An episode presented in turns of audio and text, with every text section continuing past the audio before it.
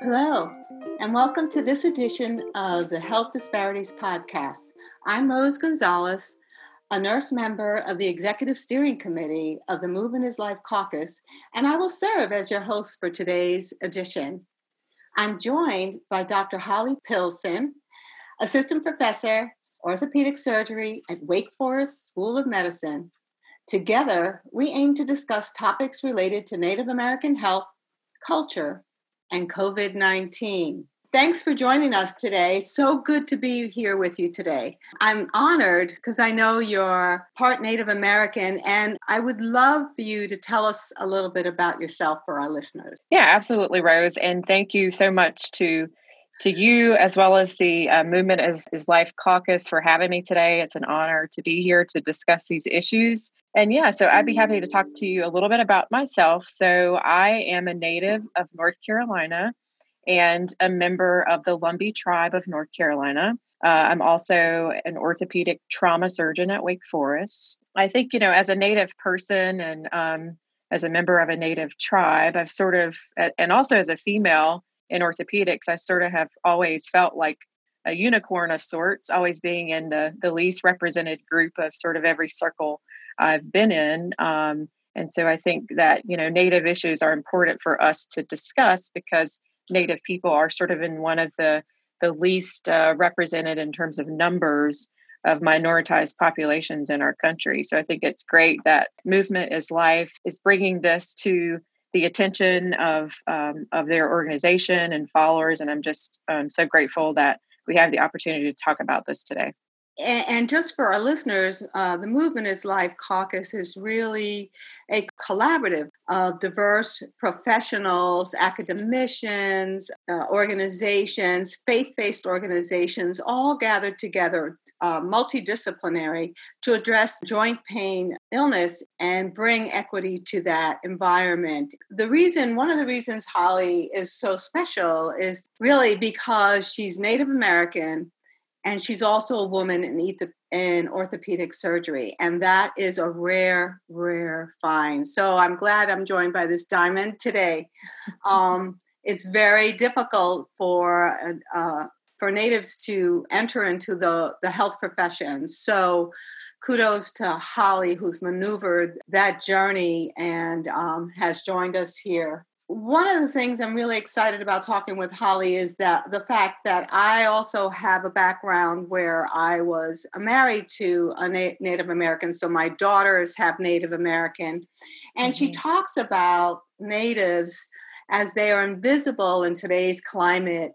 We we see the Black Lives Matter really rise in our nation and take hold, and still today if you ask people about Native Americans, they really don't understand. And so, why don't we talk about a little bit about the invisibility of Native Americans and and maybe about your tribe's plight with um, recognition? Yeah, that that's great. And um, so I think you hit the nail on the head. Is that many Native people um, do feel invisible? I think that there are challenges uh, that go along with being sort of a part of the smallest minoritized or racial and ethnic group um, in this country specifically.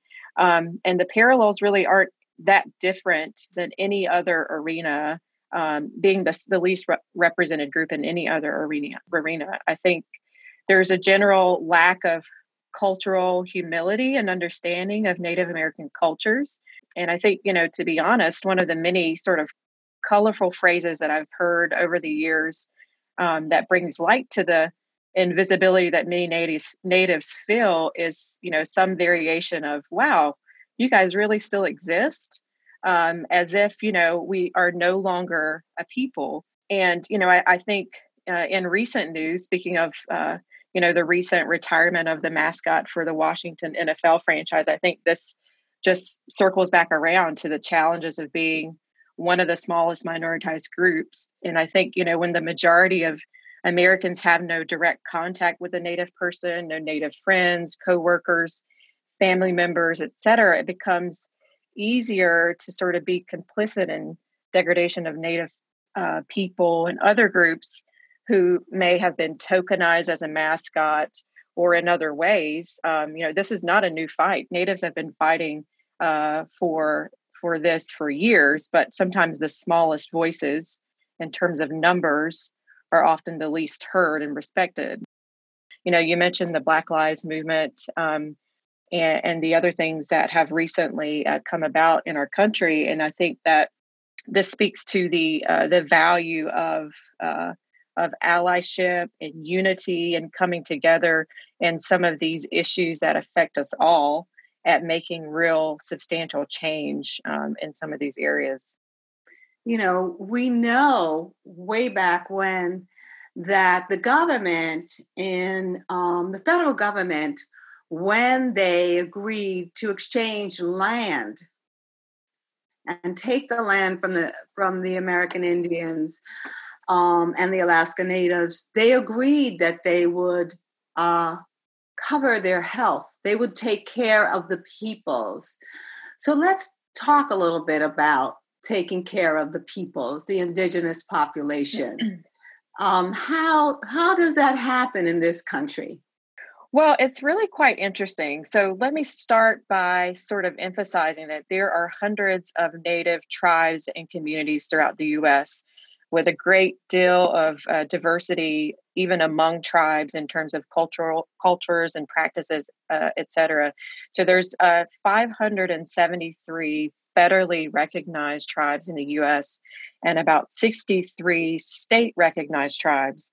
Um, so my tribe the lumbee tribe of north carolina is a state recognized tribe not a federally recognized tribe. And what that means is that um, my tribe and other state recognized tribes do not get federal assistance from the federal government government mm-hmm.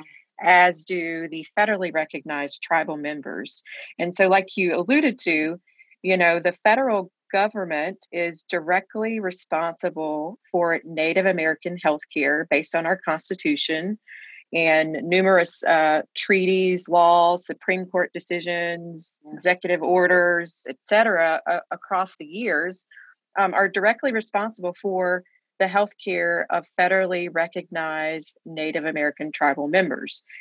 You know, uh, the the Snyder Act in uh, the early 1920s was sort of one of the first acts to sort of define um, authorized funding for healthcare services for for federally recognized uh, tribes, and then the um, Indian Healthcare Improvement Act in the 1970s uh, sort of provided some structure structure to how that would run, and then creation of the Indian Health Services came after that, which is sort of the the overseer of Native healthcare administration in uh, federally recognized tribal communities. So, so you're absolutely right in that um, of all uh, of the other uh, ethnic minority groups in the United States, Native Americans of federally recognized tribes are the only group that is born with legal rights to health care in our country.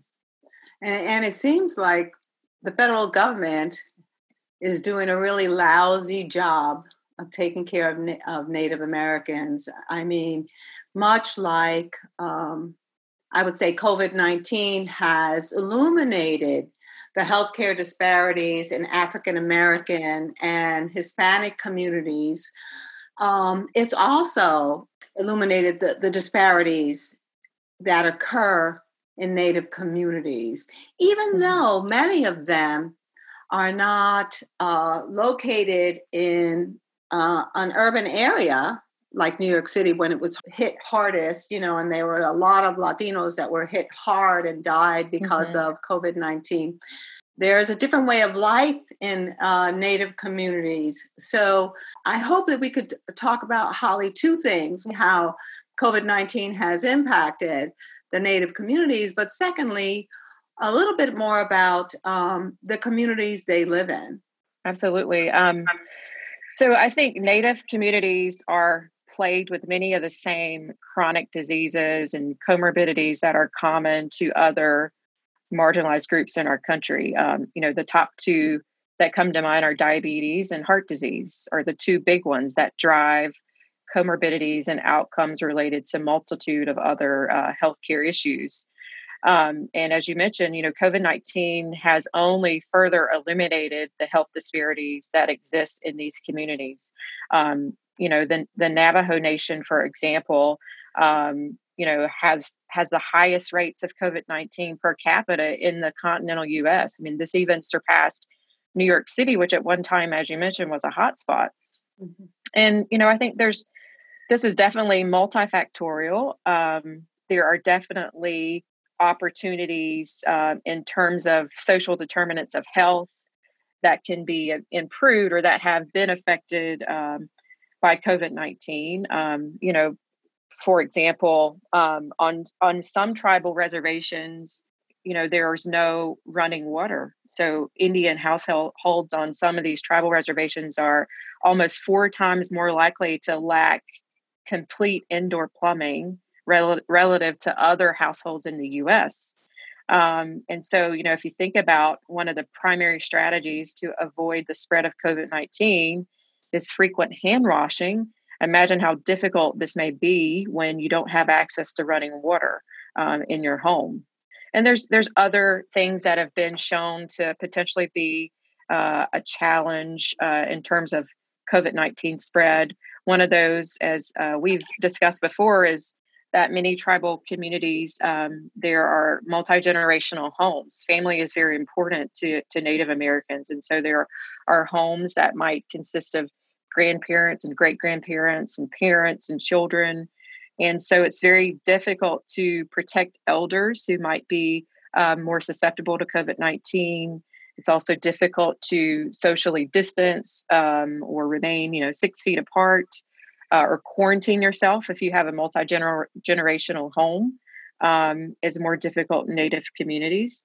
And just like we've seen in some of our other non English speaking communities in the US, you know, there are indigenous communities that households uh, that are non English speaking have been shown to be more effective with COVID 19. So, this I think ties into health literacy, um, and some of the importance about public health dissemination in our indigenous communities um, just as in our other some of our other non-english speaking communities that have played a role in covid-19 so these are just a few examples of ways in which covid-19 has significantly impacted native communities wow.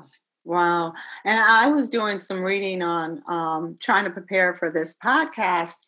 And one of the things that struck me was exactly as you pointed out a third of the Navajo homes are deficient in plumbing and kitchen facilities and do not have bedrooms. So, like you said, how are we going to wash our hands? Number one, how are we going to socially distance when we don't have bedrooms, separate bedrooms? It's not like you're living in a multi floor house or whatever, or have rooms.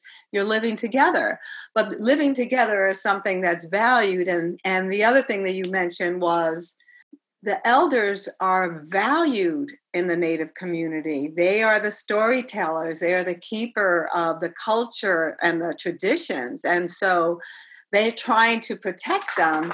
And how difficult it must be for all of them to try to protect them in the environment that they live in. And uh, the lack of water and uh, social distancing really has hurt them what do you think, or what have you learned about um, the Indian health system and, and their incapability of really? They should have stellar health care. The federal government is is responsible. Is it is what what is it? What is lacking? Well, I, I, think the biggest thing uh, that's most obvious in the Indian Health Service specifically is it's just grossly underfunded. Um, you know, every year Congress appropriates funds to the Indian Health Service to fulfill all the trust responsibilities to provide healthcare services for Native people in federally recognized tribes. But, um, you know, for example, in 2014, the Indian Health Service per capita expenditure for patient health services was only $3,107 compared to 8000 dollars per person for healthcare spending nationally. So that's less than half the amount of money that the Indian Health Service per capita was um, was given to spend on Indian health services and uh, establishment of clinics and hospitals and just just basic health care to native populations less than half per person um, for healthcare spending compared to national to national averages. And so i think therein lies the primary problem is that uh, there's only so much you can do with the little bit of money that the indian health service is allowed from the federal government. The federal government hasn't kept up with funding um, and responsibility of Congress. And it's almost like they deliberately um, don't honor the treaties, don't honor the agreements, and certainly appear to be underfunding where the cost of healthcare has risen. They're certainly not keeping up with providing those services among the indigenous populations and keeping up with the funding. So that's horrible. So turning to COVID, as you said, COVID illuminates these issues. Mm-hmm. They they already have so many comorbid conditions. You started to talk about them, mm-hmm. uh, the diabetes. Um, mm-hmm. Why don't you help us understand better the other some of the other um, comorbid conditions that they have? Yeah, I mean, I think diabetes and heart disease is def- are definitely the two bigger ones. Um, there's also a higher prevalence of liver disease um, and some cancers in some Native communities. Um, and I think, you know, going back to the sort of uh, Indian Health Service piece and being underfunded, I think in, in many of these communities, the issue um, has been the hospitals and clinics ability to take on patients with COVID 19 in these communities has just been um, abysmal. You know, there many of these uh, Indian Health Service run hospitals do not have intensive care units. Uh, they're very small, and so they have required um, Native people to have to seek or be transferred to facilities outside of their communities, um, hours and hours and hours away from their home communities and away from family. Um, and so that has put you know a, significant strain on the system um, that's already strained and underfunded but also it's been really difficult for native communities who are um, you know like i said very value family and uh, live in multi-generational homes to sort of figure out how to best get their family members the care they need um, during this pandemic. And i think that's attributed to some of the some of the higher rates of COVID 19 cases as well as deaths. My understanding is there's a disproportionate amount of uh, deaths within that community, and, and, probably citing what you said, which is takes longer to get to some place that has an ICU because Indian Health Service, they're really a primary care provider, right? Mm-hmm. I, I, think they try mm-hmm. to take care of the basic daily uh, mm. family care, you know, holistic kind of, and many of them weave traditional um, medicine with their with uh, our, our, regular medical system, but they they don't have access to, like you said, the ICU beds or the, the skilled the skilled providers at, at times to to deal with these conditions that are coming their way. So this this is a a terrible time in the Native communities. I mean, decimated initially. Here's another mm-hmm. virus coming in mm-hmm. to that's really disproportionately impacting them. I, I, I read that Native Americans are being infected in high numbers in urban areas such as Salt Lake City, Seattle, San Jose, mm-hmm. and um, and they can't get access to the care. So, you know that that's that's an important piece to understand. So it's multiple. There, there's so many reasons why they're being disproportionately impacted by this disease. Mm-hmm. So, how can we move forward? I think you know um, with with um, this knowledge, Holly. How can we kind of because um, I'm feeling kind of really depressed about what's going on in Native communities, and I really mm-hmm. would like to demonstrate also. You know, mm-hmm. I, um, I mean, I, I, just don't understand how how our country has treaties and an obligation um, to conserve Indian health, and here we are in the midst of a pandemic and they're being disproportionately impacted. That doesn't seem right to me.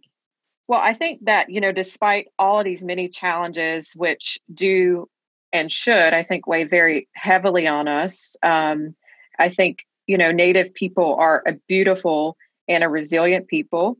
Um, you know, and there's a lot to learn about the importance of cultural identity and its importance to Native identity. And I think, you know, despite the many numbers of different tribes and different cultural practices and beliefs, that there are some very common um, beliefs that are woven through the culture of being a Native person, and, and those are are you know deep respect for the fellow man, deep respect for the land and the earth, and I think those are principles that we can learn from Native people um, as we try to to address some of the injustices and things of our present day. Um, and I think a lot of this, you know, when we think about, well, what can we do? What can we do about these things? A lot of it goes back to the idea of allyship, right? And coming together in unity to address mm-hmm. uh, issues as we see them, um, bringing more awareness to the challenges that exist in Native communities and the ways in which visibility and allyship can have tremendous traction and sort of gaining recognition and advancement. Um, you know, I think we uh, we were talking recently about how um, you know many people were not aware of the uh, the celebration of Juneteenth until recently, when you know it's become um, it's gotten more visibility. Mm-hmm. Um, and I think you know um, the squeaky wheel gets the grease, so to speak. And right now, there's a lot of squeaky wheels that are getting a lot of grease, and it's great for activism and allyship. And I think that once those uh, wheels are greased, so to speak, they can sort of accelerate some of the momentum of activism and change that's been silenced and ignored in other communities, as we're seeing. Um, and, you know, we all have passions and causes that are near and dear to us. And some of them are born out of motivation um, to sort of right the wrongs that directly affect us and those that we know and love. But I also think we should challenge ourselves to sort of take a step forward and look outside of the issues that directly affect us to those issues that affect our fellow man, right? If you want and expect someone else to be an active bystander for you, then you should also take the initiative to be an active bystander for others. So, you know, pick an issue or a plight that doesn't directly affect you and learn to understand the struggles of others and the right for reform. Mm-hmm. And, you know, if that means that you're an able bodied person and you're championing and being a voice for the disabled, if it means that you're a black or brown person and you're a voice for other disparaged racial and ethnic groups, um, I think those are the ways that we can sort of champion the issues that affect those around us. You know, some of the things that um, that I've seen lately, where um, the natives were, you know, advocating for themselves, they were maintaining their the, the their ability to uh, oversee their border, to understand who can come in and who can't come in, and I think some of these things are challenging in their culture. They are a culture that is not about the me or I, it's about the we. It's about the community. What do we need to do about the community, which I always found to be very beautiful. Mm-hmm. And the respect for Mother Nature, mm-hmm. the the respect for don't take from nature more than you need, more than you use, mm-hmm. and always mm-hmm. give thanks back to Mother Earth. Um, uh, when you do take something from Mother Earth and be grateful for it. So, the respect for the elders, their storytelling tradition, their mm-hmm. um, their celebrations, which encompass everyone. Everyone has a role to play in the celebrations that they have, right? From the youngest mm-hmm. to the key, the drummers and the dancers. Mm-hmm. Um, to the the uh, the elders who know the songs to pass them down in the languages. And and one of the things I want to say about the languages and the, and uh, bring it back to a little bit to COVID is they learn that they're they have an oral tradi- tradition, right? So the history is passed down orally from ge- generation to generation, mm-hmm. and um, the information that was coming out from COVID nineteen was not in their traditional languages.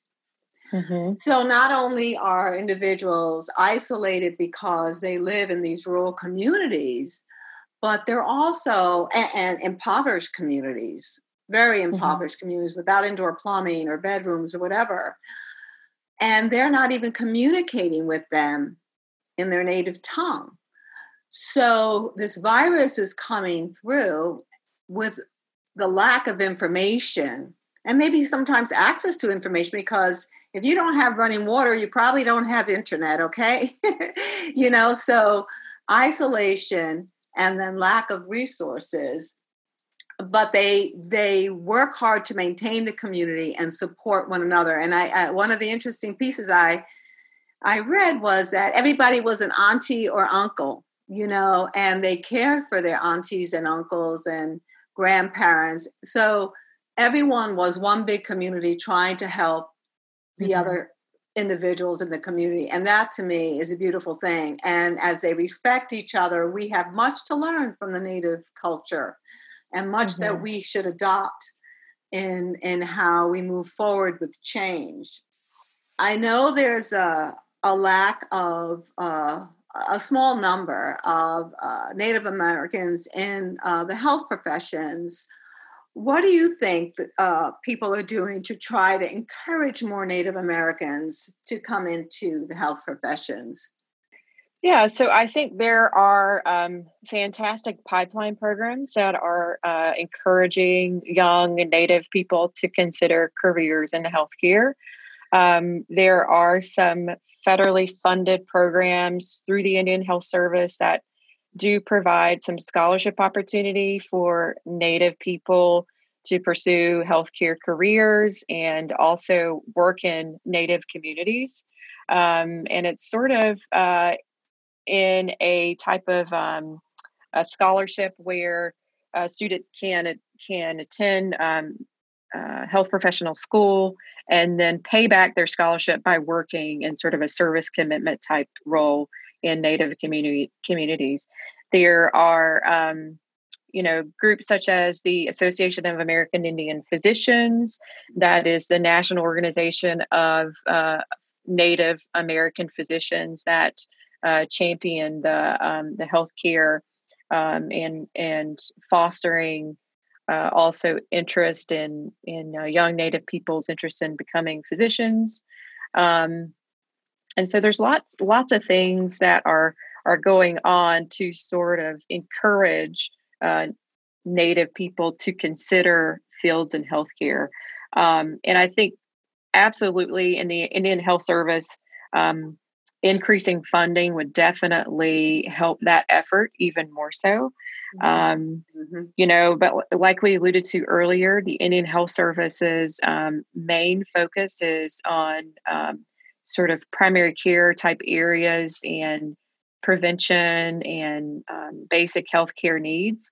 And there's a lack of access to um, specialists. Um, right. When people need specialists, they have to go outside typically of the Indian healthcare system.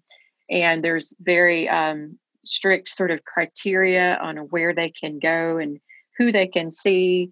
Um, and so I think also that while we do need more primary care providers in these communities, I think that we also need specialists um, in these communities as well. Mm-hmm. Uh, yeah, yeah. It sounds like we've got we have primary care access, but specialists become a, an issue. And would trust become an issue? Oh, absolutely. I, trust is an absolutely an issue. Um, you know, for obvious reasons, many many minoritized communities have uh, a lack of trust um, in the healthcare system for for very understandable reasons. And when you do have to leave your home community, uh, leave the you know the the opportunities to be treated by those members of your tribe to go into a community that you're um, not familiar with and be treated by someone that you aren't sure if you can trust, that's a, absolutely a big uh, reason that some people don't choose not to seek care outside of these communities. So I'm a Latina woman who went into nursing, and you know, Hispanics are there are a small number of them in nursing, and we also have a Native American uh, Nurses Association. I always felt like I, I would count the room as a Latina woman and say, "Oh, geez, guess what? I'm the Highlander in the group. There can be only one Latina in this group, and always felt that sometimes the way I looked at things, because of my ethnicity and culture, because even though I grew up in the South Bronx, the household w- could have been in Puerto Rico. We spoke Spanish, we cooked Spanish food, and so I was always, I always felt different in that, and and I felt uh, really isolated in many ways going through the nursing program. But what advice mm-hmm. would you give to young natives who come in because the journey's tough as it is? The health mm-hmm. professions mm-hmm. are not easy. Yeah, so that that's a great point, and I and I totally agree with you. So you know, as I mentioned in the beginning, um, you know, I've always sort of been the unicorn. I've never, I've never met, and I, you know, I, I'm I'm the only orthopedic surgeon um, from my tribe of over 50,000 members. And I've never met another female uh, Native American orthopedic surgeon. If if you're out there, please contact me. So I'd love to meet you. but um, I, so I would say a couple things. Uh, for one, I would say you know being from a very uh, small group, um, and, and if it's ethnicity or race or sexual orientation or, or whatever that is i think you um, if you if you wait around to find a mentor who looks like you you're probably going to be waiting forever. So i think you have to be somewhat courageous to step out and say and seek mentorship from others who may not look like you. Um, and that's sort of what i had to do. Um, you know growing up there was no one um, once i really discovered that I wanted to be a physician and I wanted to go into ortho- orthopedic surgery, there was no one who looked like me who did those things.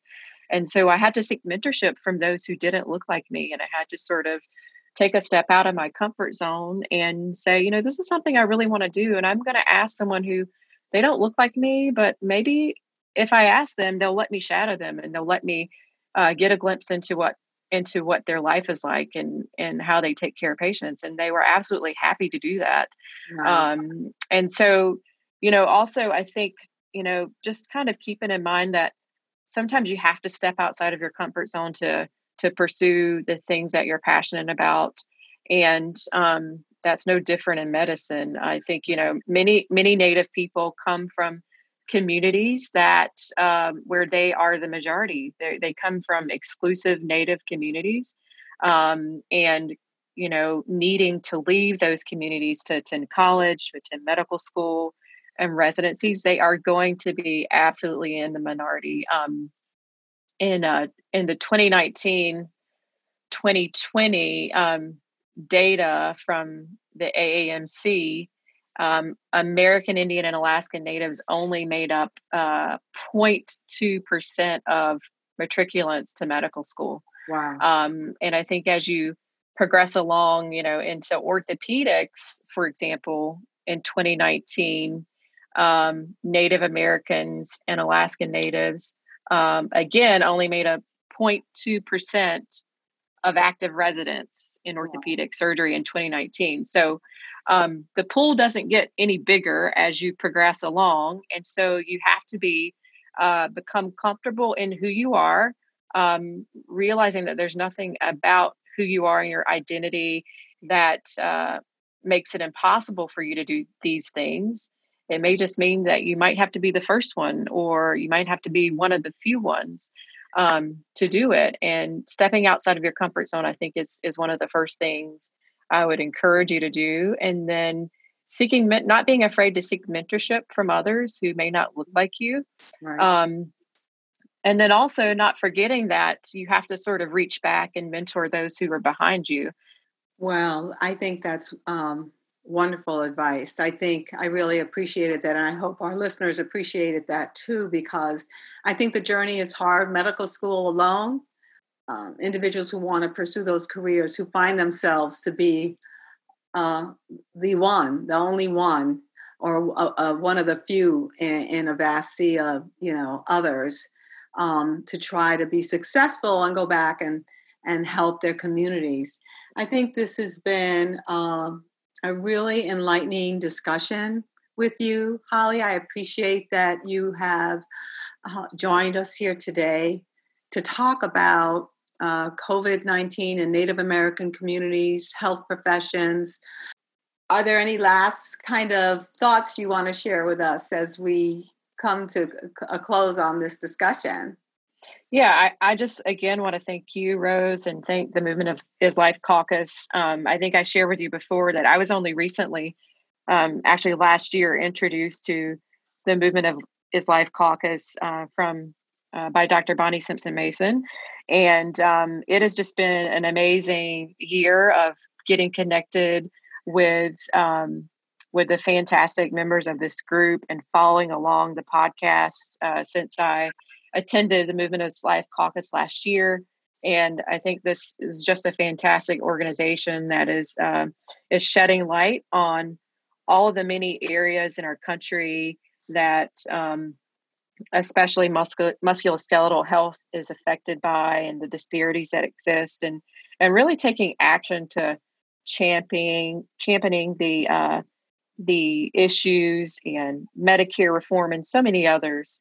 Um, and so I just want to again thank you, thank the Movement is Life Caucus, and um, thank you for allowing me to to also shed light today on some of the the issues affecting Native communities. And I hope that this has uh, been educational and informative, and that uh, listeners feel that they have some um, additional ways in which they can be a voice for our Native um, members of our country. Thank you, Holly. And um, for those uh, individuals who who want to provide some financial support to um, Native communities, there is a website called nativepartnership.org. They have a Native Relief Fund that is providing funding for individuals on the reservations dealing with COVID 19. I urge you to visit that website.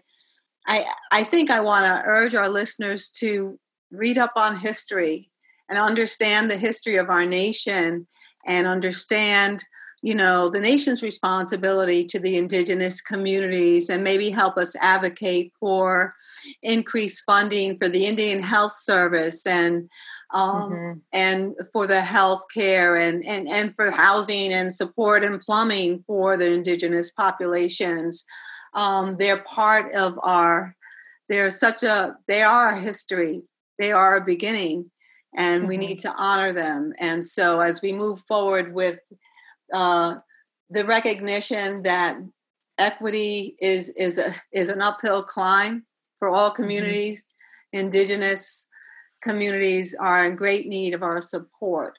I want to thank you, Dr. Pilson, for joining us today. And I want to thank our listeners for joining us on this edition of the Health Disparities Podcast. We hope you find this this discussion today was thought provoking, and I hope it urges you to learn more, as I said, about our Native American history, history of Indian Health Service, responsibility for Indigenous populations, and also may be inspired by some of their values and cultures and, um, and traditions. And from all of us here at Movement is Life and the Health Disparities Podcast, we want you to stay safe, stay well, and we hope you join us again soon. Thank you, Dr. Pilson. Thank you all. Thank all. you. Till the next time, take care, all. Bye bye.